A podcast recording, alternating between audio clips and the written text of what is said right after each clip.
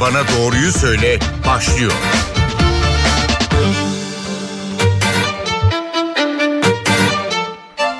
Merhaba, NTV Radyo'da Doktor Bana Doğruyu Söyle başladı. Ben Zeynep Gülalp. Dünya omikron alarmında Avrupa ve Amerika'da tedbirler sıkılaştırıldı. Doğru yanlış birçok bilgi dolaşımda biz de işin uzmanına doğrusunu soracağız. Yine bu hafta Doktor Bana Doğruyu Söyledi konuğumuz Klinik Derneği Başkanı ve Enfeksiyon Hastalıkları uzmanı Profesör Doktor Alpay Azap. Hocam hoş geldiniz yayınımıza. Hoş bulduk Zeynep Hanım. İyi yayınlar diliyorum. Teşekkür ederiz. Bizim çok sorumuz var. Siz de konuyla ilgili aklınızdaki soruları bizlere NTV Radyo'nun sosyal medya hesapları üzerinden ya da 0530 010 22 22 numaralı WhatsApp hattı üzerinden sorabilirsiniz diyelim ve başlayalım. Hocam Avrupa alarmda dedik. İngiltere hükümeti G7 ülkelerinin sağlık bakanlarını acilen toplantıya çağıracağını duyurdu. Amerika Birleşik Devletleri de Güney Afrika ülkelerine seyahat yasaklarını devreye soktuğunu açıkladı. Türkiye de aynı şekilde uçuş yasağı kararı aldı. Dünya Sağlık Örgütü ise önce Delta'dan daha hızlı yayıldığına dair bir kanıt yok dedi. Bu sabah da küresel seviyede daha fazla yayılması potansiyeli yüksek dedi ve yeni dalgalar oluşturabilir denildi. Şimdi bir tarafta bir panik var, bir tarafta da bir bilinmezlik havası hakim. Aynı tedirginliği aslında mu varyantında da yaşamıştık. Sizin ilk değerlendirmeniz ne olur? Omikron varyantı için omikronun diğer varyantlardan farkı ne? Ee, omikron varyantı ile ilgili şöyle bir endişemiz var. Ee, bu varyant diğerlerinden daha e, bulaşıcı, delta'dan da daha bulaşıcı gibi görünüyor. Aslında bu Kolombiya'da ortaya çıkan mu varyantı bir miktar endişeye sebep olmuştu hatırlayacaksınız siz de belirttiniz. Fakat oradaki şöyle bir e, avantajımız söz konusu oldu. Delta varyantından daha bulaşıcı olmadığı için delta'nın dolaşması sayesinde mu varyantı hakim hale geçemedi ve e, çok çok azaldı, kaybolmaya yüz tuttu. Bu aslında çok iyi bir şey oldu çünkü bu e, mu varyantı e, antikorlara delta'ya kıyasla çok daha dayanıklıydı. Şimdi burada maalesef Mu'daki kadar şanslı değiliz. Zaten de öyle olması beklenir. Çünkü e, işin doğası gereği yeni çıkan varyant eğer bir avantajı varsa yayılıp hakim hale geçebiliyor. E, bu yeni çıkan omikron varyantı delta'dan daha ulaşıcı gibi görünüyor. İlk en azından bilgiler bu yönde. Sadece bunun ne kadar daha bulaşıcı olduğu yönünde kesin bir şey söyleyemiyoruz. Şimdi 32 farklı mutasyon var deniliyor. Bu kadar mutasyonun evet. birleşerek ortaya çıkması ne anlama geliyor ve nasıl bir araya gelebiliyor bu 32 farklı mutasyon? Şimdi bu 32 farklı mutasyon e, gerçekten önemli. Her birinin mutasyona uğrayan bölgenin farklı görevleri var virüs açısından. Gerek bulaşta, gerekse e, şeyde e, hastalık yapma yeteneğinde farklı görevleri var. Bu kadar çok mutasyona uğramış olması bize çok dolaşmış bir virüs olduğunu birincisi düşündürtüyor. Yani insanlarda çok hastalık yapmış e, bir virüsten evrimleştiğini düşündürtüyor.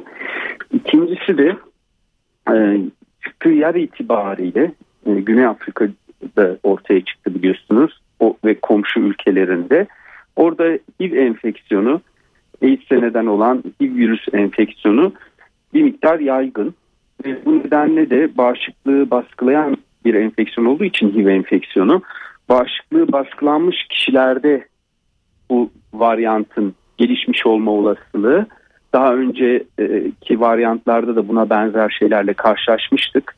Bağışıklık sistemi virüsü iyi durduramadığı için e, virüs o kişide temizlenemediği için çok fazla çoğalmaya devam ediyor. Uzunca bir süre haftalarca, aylarca çoğalmasına devam edebiliyor ve bu sayede de daha fazla değişime uğruyor.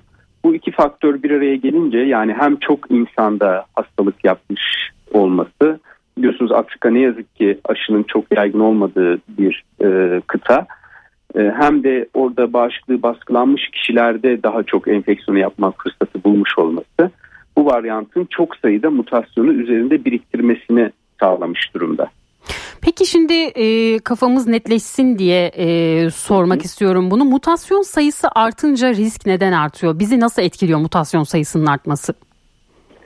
E, şöyle e, mutlaka risk artacak diye bir kural yok. Aslında mutasyonların artması sadece virüsün daha fazla değişmiş olduğunu gösteriyor. Önemli olan bu değişimi e, sağlamış olan mutasyonun, mutasyonların virüse avantaj sağlaması. Şimdi burada da mutasyonun nerede gerçekleştiği ve virüse nasıl bir özellik kazandırdığı e, önem kazanıyor. Örneğin bu e, virüsün işte bizim e, solunum reseptörlerimize tutun, solunum hücrelerimize tutunmasını sağlayan çivi proteini vardı. Hep konuşulurdu hatırlarsınız. Evet. Bu çivi proteinin e, e, bizi enfekte etmesi için virüsün çivi proteininin parçalanması gerekiyor. Birbirinden ayrılması gerekiyor. İki alt üniteden oluşuyor. Örneğin bu mutasyonlar o çivi proteinin birbirinden ayrıldığı alt ünitede ortaya çıkarsa ki delta'da öyleydi örneğin bu virüse çok daha bulaştırıcılık kazandırıyor. Şimdi bu yeni omikron varyantında o birbirinden ayrılma noktasında bir değil iki mutasyon var. Delta'dan da bir üstünlük gibi görünüyor bu işte. O yüzden, o yüzden Delta'dan de, daha te- tehlikeli aynen, olduğu söyleniyor. Hmm. Kesinlikle. Dolayısıyla mutasyonların sayısı tek başına belirleyici değil. Nerede gerçekleştiği, virüsün hangi proteininde, hangi yapısında bu mutasyonun gerçekleştiği ve e, neye sebep olduğu, işlevsel olarak nelere sebep olduğu bizim için önemli. E, bunlar tabii şimdilik tahmin edilebiliyor. Yani mutasyonların nerede olduklarını çok iyi biliyoruz. Genetik yapısında e, nelerin değiştiğini biliyoruz. Bu ortaya kondu hemen hızlıca. Ama bunun klinik sonuçları ve e, hastalığın yayılması açısından epidemiolojik sonuçlarını e, önümüzdeki birkaç hafta göstermiş olacak ama sadece tahminlerimiz var. Az önce söylemeye çalıştığım gibi örneğin ayrılma noktasında iki mutasyonun olması virüs için bir avantaj sağlayacak gibi görünüyor. Peki Güney Afrika'dan gelen bilgilere göre hastaneye yatış oranları yükselmiş. Ee, Türkiye'de Sağlık Bakanı Fahrettin Koca e, en yaygın varyantın halen delta varyantı olduğunu söylüyor ve omikrona henüz rastlanılmadığını belirtiyor. Yeni varyantın belirtilerinde bir değişiklik var mı okuduğunuz makalelerde ya da dış basında takip ettiğiniz noktalarda ne söylersiniz bize? E, aslında henüz kesin konuşmak için çok erken. Doğru Güney Afrika Cumhuriyeti'nde hastaneye yatışlarda bir artış var. Ama bu enfeksiyon orada artmaya başladığı için yani yine çok kişi hastalandığı için yine onların aynı oranda insan hastaneye yatıyor olabilir. Dolayısıyla bir ağırlaşma hastalıkta söz konusu olmayabilir. Sadece sayı arttığı için e, oran olarak da aynı oran olduğu halde biz çok kişi yatıyor gibi görüyor olabiliriz. Dolayısıyla bunu şimdiden söylemiyoruz. Bu konuda da bir takım çelişkili oradaki meslektaşlarımızın bildirimleri var. Hani kimisi hafif orta hastalık yaptığını, genellikle öyle hastalar gördüğünü bildirmiş durumda. E, kimisi de işte daha e, gençlerde ve aşısızlarda e, hastaneye yatmayı gerektirecek ağırlıkta hastalık yaptığını bildirmiş durumda ama henüz bu bildirimlerin sayısı da çok az. Bir genelleme yapmak için, e, net bir karar vermek için yeterli değil. O yüzden önümüzdeki bir iki haftayı görmek lazım. Ama beklentimiz bundan önceki varyantlardan öğrendiklerimizle bir miktar daha bir öncekine kıyasla e, daha e, e, seyir açısından biraz daha ağır olabilir. Ama çok önemli bir farklılık olmasını beklemiyoruz. E şimdi güne... sizin sorduğunuz hani klinik evet. bulgular özür dilerim nasıl hani klinik bulguları değişecek mi evet. hastalığın onu onu beklemiyoruz. Yine aynı belirtilerde seyredecek gibi görünüyor ve benzer bir ağırlığa sebep olacak gibi görünüyor. Güney Afrika Tıp Birliği omikron varyantının aşırı yorgunluk, yüksek nabız gibi semptomlara yol açtığını açıkladı. Daha çok da gençleri etkilediğini belirtiyorlar bu varyantın kendi takip ettikleri hastalarından. Hafif seyrediyor diyorlar, tat ve koku kaybına yol açmıyor diyorlar. Şimdi daha önce burnu akan ama koku kaybı yaşayanlar hemen test yaptırmaya gidiyordu. Acaba şimdi halsizliği olanların mı teste gitmesi gerekiyor? Siz ne dersiniz bu noktada? Şimdi o, o zaman şöyle diyelim e, aslında herhangi bir solunum şikayeti olan herkesin bu kadar virüsün yaygın dolaştığı bir dünyada mutlaka gidip test vermesi gerekiyor. İlla koku ve tat duyusu kaybı olana kadar beklememesi gerekiyor. Zaten herkeste de hani delta ile e, enfekte olan herkeste de tat ve koku duyusu kaybı olmuyor. Bu aslında oransal olarak farklılıklardan sadece bahsedilir. Atıyorum alfa virüsünde tat koku duyusu kaybını biz yine görüyorduk ama biraz daha az görüyorduk. Delta'da bunu biraz daha fazla gördük. Bu omikron varyantında bu yine alfa gibi biraz daha az oransal olarak daha az görülebilir. Ama bir ayırt edici özellik olmayacaktır bu. O yüzden de e, gitme yani herhangi bir solunum yolu enfeksiyonu belirtisi olanların e, gidip test vermesinde fayda var etrafa e, virüsün bulaşmaması açısından. Peki şunu merak ediyorum. Bu yeni varyantlar mevcut testlerde çıkıyor mu ya da nasıl anlaşılıyor? Yani bu omikron, bu delta diye bir ayrım yapılabiliyor mu? Nasıl anlaşılıyor? Ee, aslında e, çıkabilir. E, bir kere zaten e, e, koronavirüs e, hastalığına sebep olan SARS-CoV-2 virüsü olduğunu e, bu testler, bu PCR testlerimiz yakalıyor. Omikron mu delta ayrımını yapmak için o değişmiş olan mutas 32 mutasyondan bahsediyoruz ya. O değişmiş olan e, bölgeyi tanıyan e, primer dediğimiz PCR testleri kullanıma girmesi gerekecek.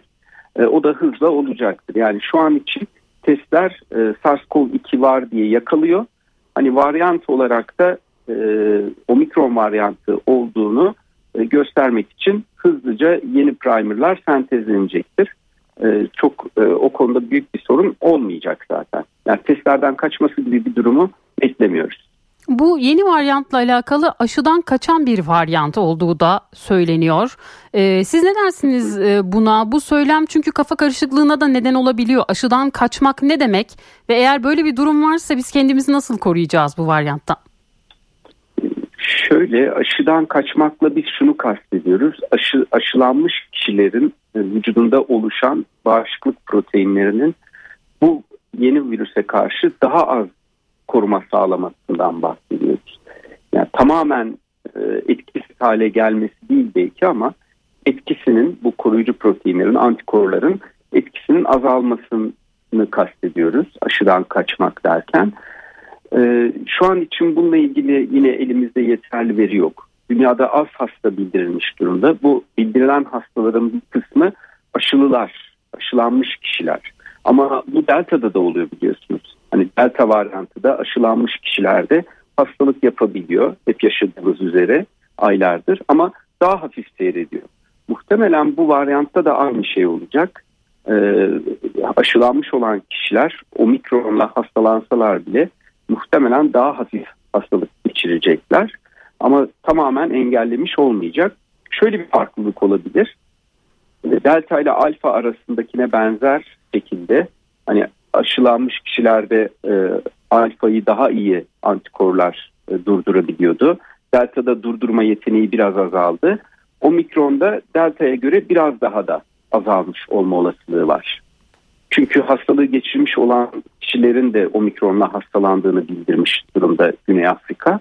Ama bununla ilgili hani aşıdan ne kadar kaçtığı ile ilgili bu bizde oluşan bağışıklık proteinlerinin etkisinin ne kadar azalmış olacağıyla ilgili e, yeni verileri beklememiz lazım. Bir miktar azalmış olmasını bekliyoruz. Bu noktada Ama aşın... tamamen olmayabilir. Evet. Aşının güncellenmesi konusunu açalım. Avrupa Birliği Komisyonu Başkanı von der Leyen diyor ki BioNTech Pfizer'ın 100 gün içinde aşısını duruma adapte etmesi gerekiyor. Bu nasıl bir güncelleme olur? Türkiye'de çünkü BioNTech 3. doz aşılama başladı. Bu durumda 3. dozu olanlar ek bir doza daha ihtiyaç duyar mı? Söylemek için de maalesef çok erken. Ee, şöyle bu aşıdan kaçma dediğimiz olayın yani bizde oluşan bağışıklık proteinlerin, antikorların etkisinin ne kadar azalacağıyla ilişkili bir durum. Hiç etkili olmazsa aşılanma sayesinde bizde oluşan bağışıklık omikron varyantını durdurmada hiç etkili olmazsa evet o zaman yeni geliştirilecek aşıyla tekrar aşılanmak gündeme gelecek. Ama bu çok beklediğimiz bir şey değil. Tamamen yepyeni bir virüs de değil. Ee, o S proteinine karşı aşılar biliyorsunuz e, antikor oluşturuyor. Bu antikorlar tamamen değişmiş durumda değil. E, S proteini tamamen değişmiş durumda değil. O yüzden bu antikorların da bizim çapraz koruma dediğimiz değişikliğe uğramış virüse karşı da etkisi bir miktar devam edecek. Dolayısıyla herkesin en baştan tekrar aşılanmasına büyük olasılıkla en azından omikron varyantında gerek olmayabilir ama ek dozlar gerekecek gibi görünüyor. Bir de üçüncü doz Biontech aşısı için ikinci dozla arasında 6 aylık bir süre konulması istenilmişti. E, bu süre acaba daha erkene çekilmeli mi bu süreçte?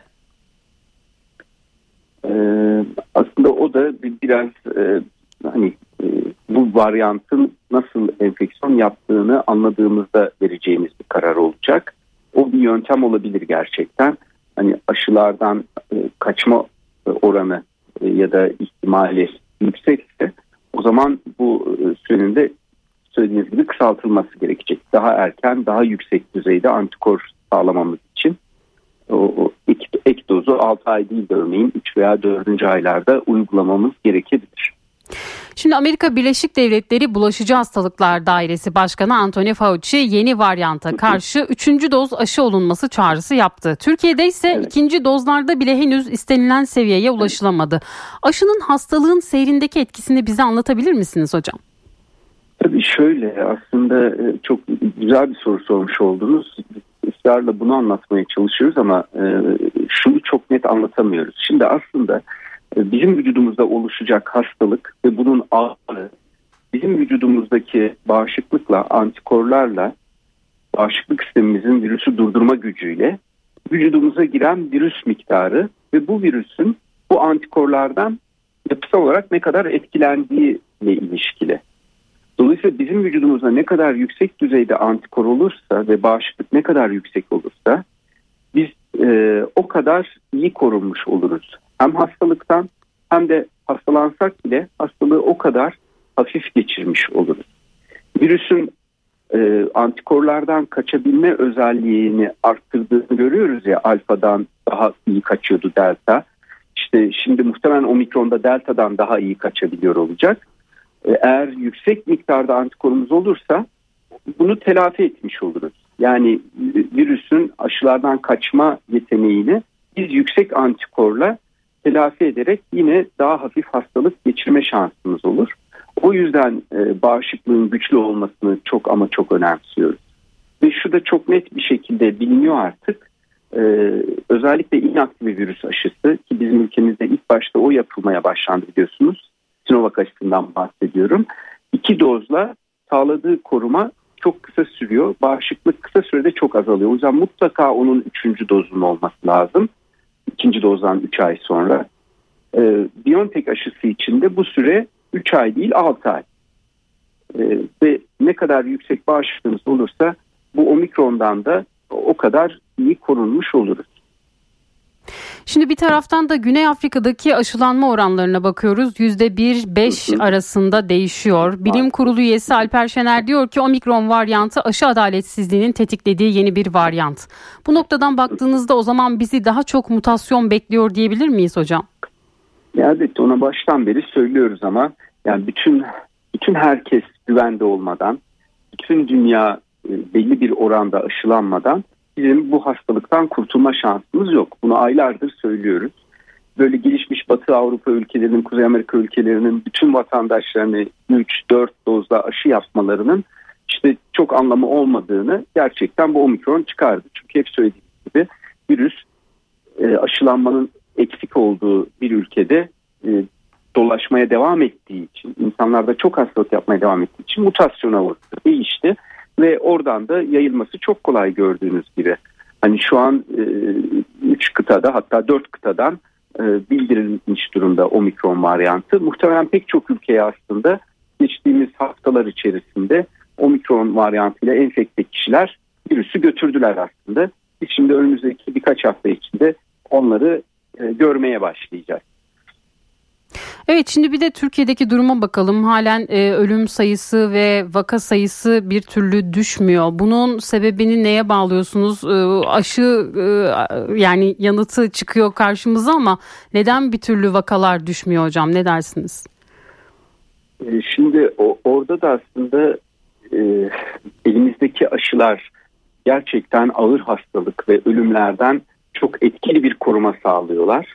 Ama hastalanmayı e, daha az e, etkiliyorlar e, ve bulaştırıcılığı da aşılanmamış bir kişiye göre daha az bulaştırsa da aşılanmış kişiler de bulaştırıyor. Dolayısıyla tek başına yaygın aşılama virüsün toplumda dolaşmasını engellemiyor. Beraberinde bizim maske, mesafe, havalandırma, kalabalık ortamlardan uzak durma ve çok kısa süre oralarda bulunma önlemlerimiz ve temizlik önlemlerini yani hep en baştan salgının ilk günden itibaren söylediğimiz bu önlemleri mutlaka devam ettirmeliyiz. Olabilecek en iyi seviyede.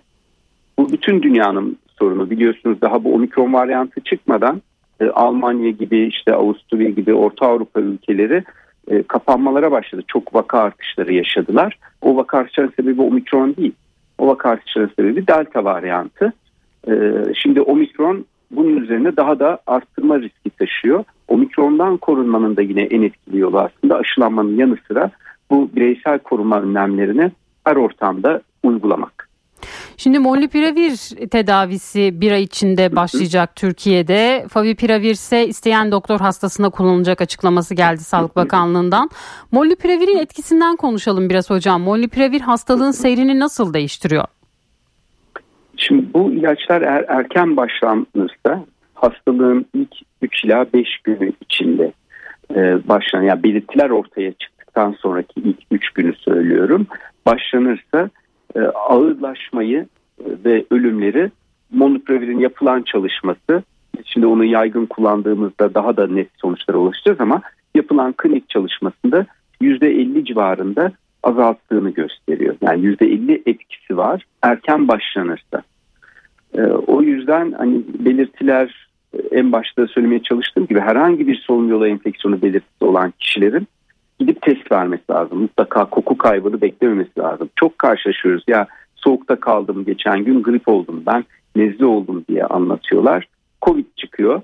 E, çünkü e, belirtilerden ayırt etme şansımız yok ve toplumda yaygın bir şekilde dolaşıyor hala virüs. O yüzden evet diğer virüsler de dolaşıyor ama hala en çok biz Covid yakalıyoruz testlerde. O yüzden bu molnupirevirden de faydalanmak için e, erken dönemde tanı almak önemli. Çünkü 5 günden sonra başladığınızda bir etkisi olmuyor maalesef. Artık hani virüsün çoğalmasıyla ilgili değil, 5. günden sonraki yaşadığımız sorunlar bizim bağışıklık sistemimizin virüsü temizlerken kendi dokularına hasar vermesiyle ilgili. İngiltere'de e, açıklama yapılmıştı ve molnupiravir'in e, aşısızlara öncelikle kullanacağı söylenmişti. Aşılı olanlarla olmayanlar arasında bir etki söz konusu herhalde değil mi? Yok aslında oradaki e, o karar doğru bir karar bana kalırsa da herkese yetecek kadar ilacımız olsa tabii herkese verelim. Ama biz biliyoruz ki aşılananlarda e, tam doz aşılanmış olan kişilerde bunu altını çiziyorum uygun şekilde ve tam doz aşılanmış olanlarda hastalık zaten ağır seyretmiyor. Kim de ağır seyrediyor? Aşısızlarda. O yüzden e, elinizde de ilaç sınırlıysa kime ayırmanız gerekir? Bu ilacı öncelikle aşısızlara ayırmanız gerekir. Ee, ama e, hani herkese aşı temin edebilen ülkelerde de artık aşısız insanın kalmaması gerekir. Yani bu toplumsal bir sorumluluk işte tam da bu nedenle. Ee, yani aşısızların ilaçları e, e, daha fazla aşısızlara verileceği için aşısızların ilaçları tüketmesi gibi bir durum söz konusu e, çıkıyor e, oluyor. Peki şimdi bu süreçte grip olduğunu düşünen ve teste gitmeyen ama Covid-19 olanlar, işte grip ilacıyla atlatmaya çalışanlar ya da doktora antibiyotik yazdırıp bunu kullanmak isteyenler, bunlar süreci nasıl etkiliyorlar hocam? Antibiyotik kullanımı özellikle bu süreci nasıl etkiliyor? Ee, yani şimdi e, şöyle antibiyotik yani virüsleri hiçbir etkisi yoktur antibiyotiklerin. Ee, tersine antibiyotik kullandığınızda herhangi bir viral hastalıkta siz vücudunuzdaki size faydalı bakterileri öldürmüş olursunuz. Boğazınızdaki, burnunuzdaki, bağırsaklarınızdaki ve e, virüse alan açmış olursunuz, ortam açmış olursunuz. O yüzden viral enfeksiyonlarda antibiyotiği kesinlikle kullanmamak gerekir. E, bunu hastalık ta- tanısı için test yaptırmayıp e, başka hastalıklarmış gibi normal yaşantısına devam etmekte e, virüsün toplumda yayılmasına sebep oluyor. Bu kişiler etrafa bulaştırmaya devam ediyorlar. Halbuki test yaptırıp pozitif oldukları bilseler belki biz onlara yine tedavi vermeyeceğiz. Hafif geçirenleri biz izliyoruz sadece ama en azından e, izolasyona alacağız ve toplumda virüsün yayılmasını durduracağız. Bu hem başka insanın hastalanmasını önleyecek işte hem de omikronda, delta'da, alfa'da hep gördüğümüz gibi virüsün değişmesinin önüne geçeceğiz. Yani yeni varyantların ortaya çıkmasının önüne geçeceğiz. Evet şimdi bir de e, hala gebelerde aşı tedirginliği yaşanıyor e, ya da emzirme döneminde olan e, annelerin aşı yaptırmayıp e, sonrasında vefat ettiği haberlerini biz duyuruyoruz üzülerek. E, bu grup için ne söylersiniz? Belli ki ortada yanlış bilinen şeyler var. Ne söylersiniz uyarılarınız ne olur? Aslında biz hani Türk Klinik Mikroloji ve Enfeksiyon Hastalıkları Derneği olarak bu uyarıyı çok uzun zamandır yapıyoruz.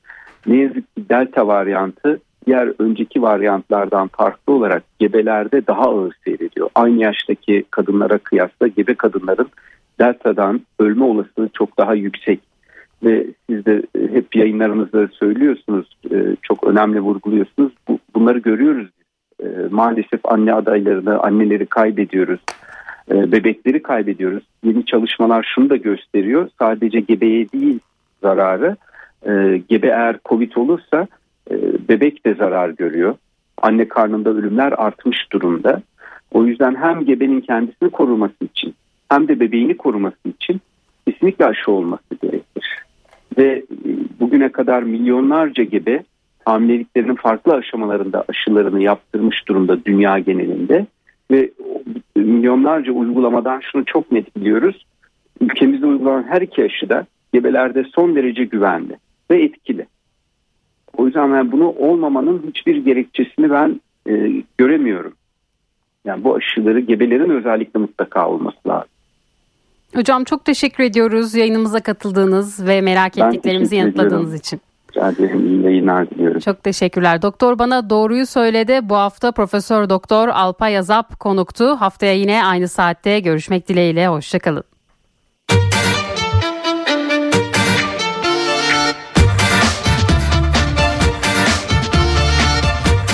Bana doğruyu söyle.